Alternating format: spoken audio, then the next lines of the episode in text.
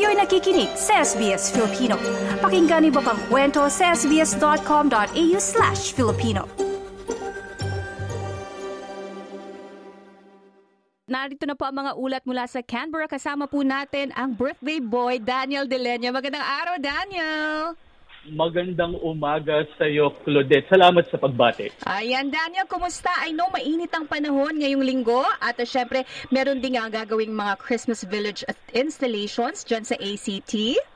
Oo, tama yun, Claudette. No? So, papalo ng 35 degrees. Actually, ngayong araw, eh, 33 degrees ang uh, pinakamataas na temperatura dito sa Kapitolyo. At next week naman ay papalo ito ng 35.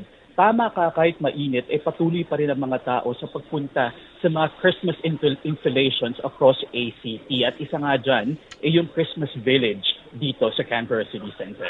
Mm-mm. Namasyal ka na ba, Daniel? Nakapag-ikot Oo. ka na?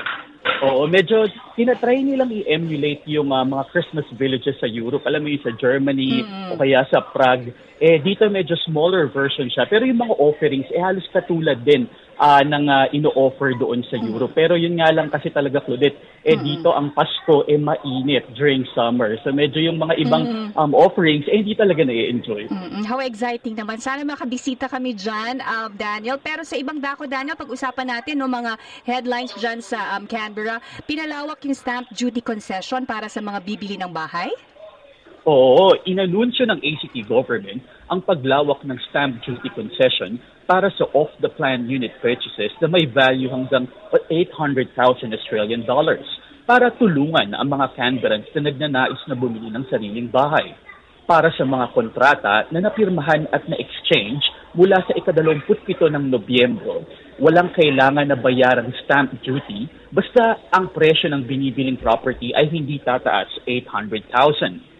Ang stamp duty o conveyance duty ay isang uri ng tax na pinapataw ng territory government para sa mga nagnanais na bumili ng property sa Kapitolyo.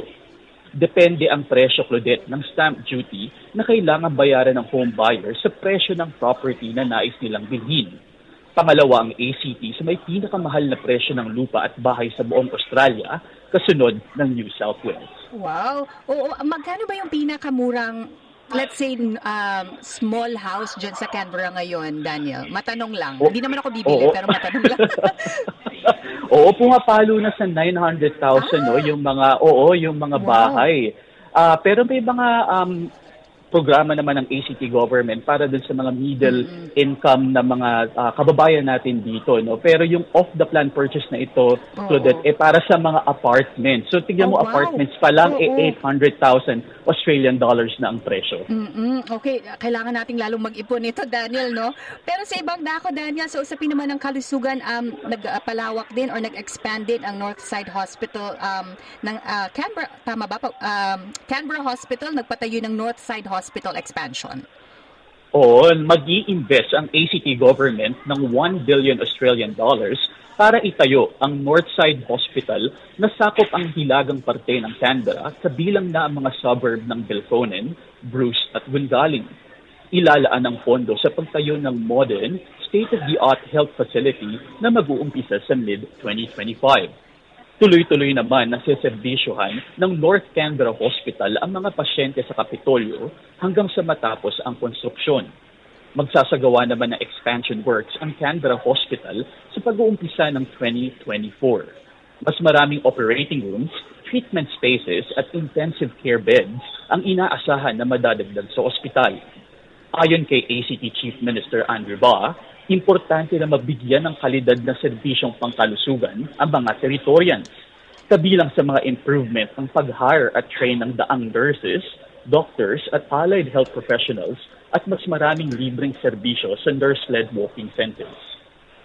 Wow, uh, very good news. Better service for the um, Territorians, kumbaga.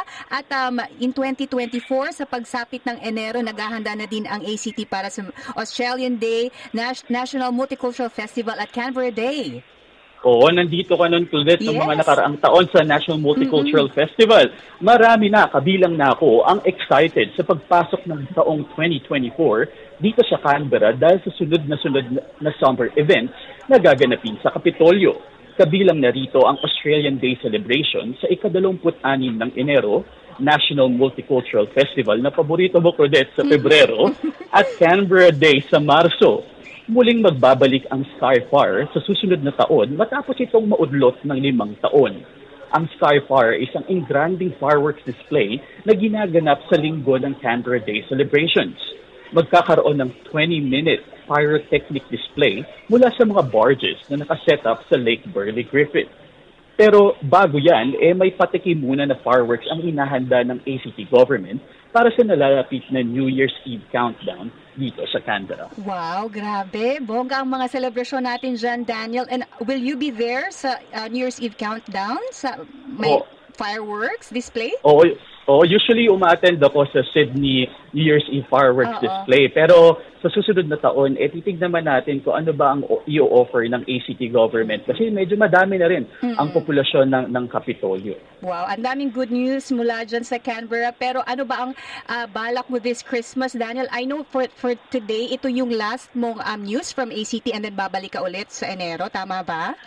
Oo, tama yun, Colette. Dahil ah, sa susunod na linggo, eh, shutdown period na sa Canberra. So, ibig sabihin yan, eh, stop muna ang operations ng federal government. I think pati na rin ang territory government. So, ang gagawin ko na lang, eh, magre-relax. Eh. Wow. Kailangan naman natin magpahinga para fresh tayo, no? Sa Correct. pagdating ng taong 2024. I love that. And are you celebrating Pasko with your family and friends?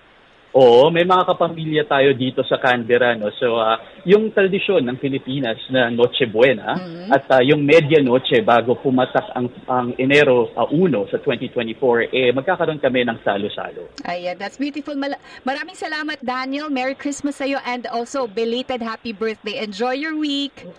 Walang ano man to Ito si Daniel De Leña, naghahatid ng balita para sa SBS Filipino.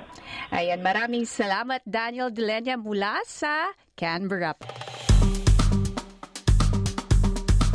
I-like, i-share, mag-comment, sundan ang SBS Filipino sa Facebook.